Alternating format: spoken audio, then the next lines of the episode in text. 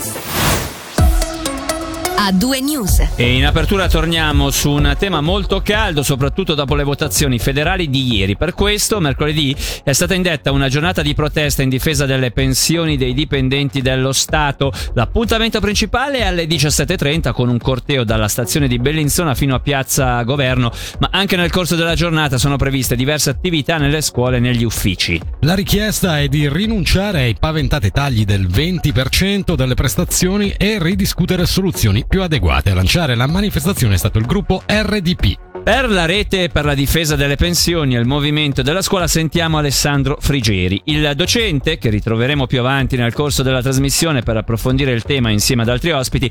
Nell'intervista di Michele Sedili spiega che questo possibile taglio non è la prima misura a toccare molte categorie professionali stipendiate dal cantone. Per quanto riguarda la questione pensionistica è bene ricordare che questo paventato taglio ancora non è stato deciso per fortuna definitivamente, si somma a un altro taglio che nei fatti è stata la conseguenza della riforma che ha subito la nostra cassa pensione nel 2012 quando è passata dal primato dei contributi al primato delle prestazioni, anche in quel frangente le rendite pensionistiche all'incirca hanno perso il 20%, quindi 20% allora, 20% adesso eh, in alcuni casi il rischio è quello di ritrovarsi nel giro di una generazione, comunque 15-20 anni, con eh, rendite pensionistiche ridotte del 35-40%. Ma in realtà non c'è solo questo elemento da prendere in considerazione, si tenga conto del fatto che ormai da 30 anni il dipendente pubblico eh, è passato alla cassa in forme le più diverse. È a metà degli anni 90 che ci sono stati i primi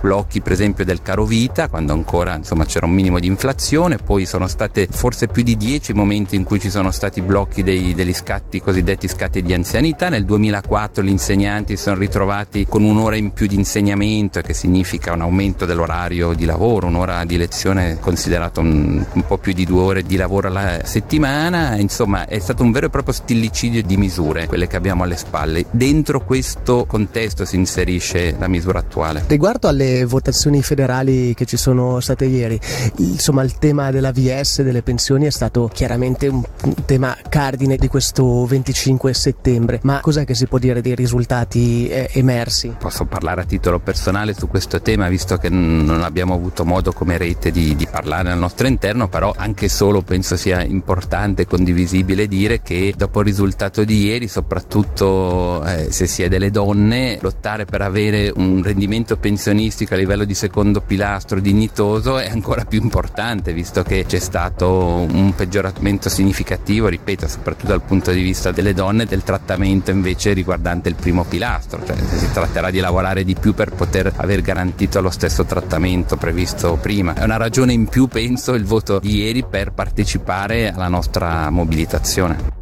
Voltiamo pagina per parlare di un nuovo credito cantonale per la mobilità aziendale. Il Consiglio di Stato ha fatto sapere di aver messo a disposizione il secondo credito da 2 milioni di franchi a favore dei tragitti casa lavoro con lo scopo di ridurre i viaggi in automobile con un solo occupante a bordo, incoraggiando la promozione della mobilità sostenibile tra i dipendenti.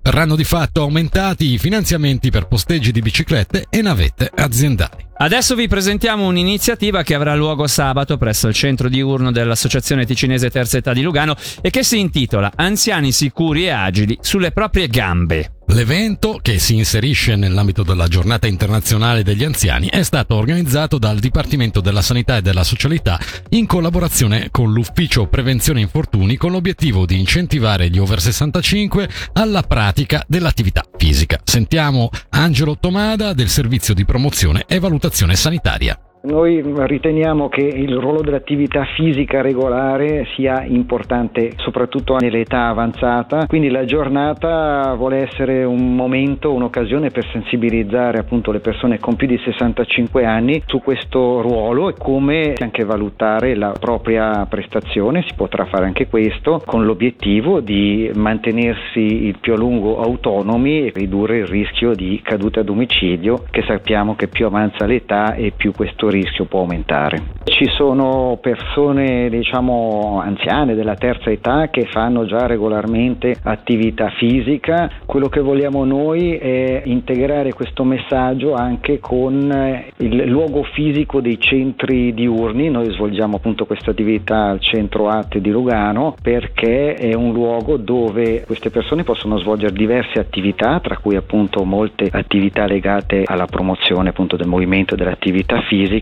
in un ambiente conviviale. Ecco, quello che noi vorremmo è ecco, fare in modo che ci sia sia l'attività fisica ma anche la convivialità e quindi le relazioni sociali e per questo abbiamo deciso proprio di farlo in un centro diurno.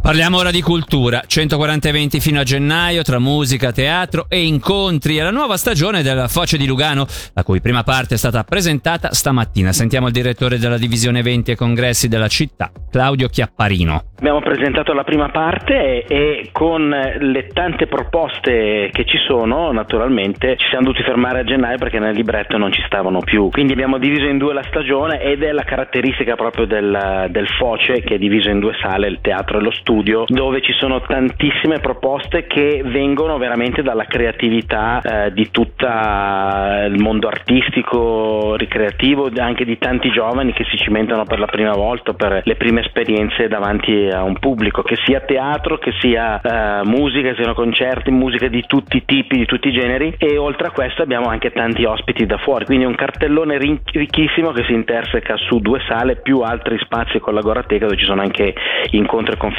e non manca neanche il cinema e il ballo, quindi il programma è molto variegato, eh, ritmo intenso, siamo molto felici che anche questi appuntamenti che con i giovani sono nati, sono almeno una trentina di associazioni, di gruppi o di singoli che propongono già dall'anno scorso in questa rassegna che si chiama Random, siamo un po' tornati come ai, ai vecchi tempi dove i giovani, le, nostre, le nuove generazioni possono organizzarsi direttamente il concerto e avere il loro pubblico, questo fine settimana per esempio c'è stato un appuntamento con dei giovani che hanno, ne hanno attirati altri 300.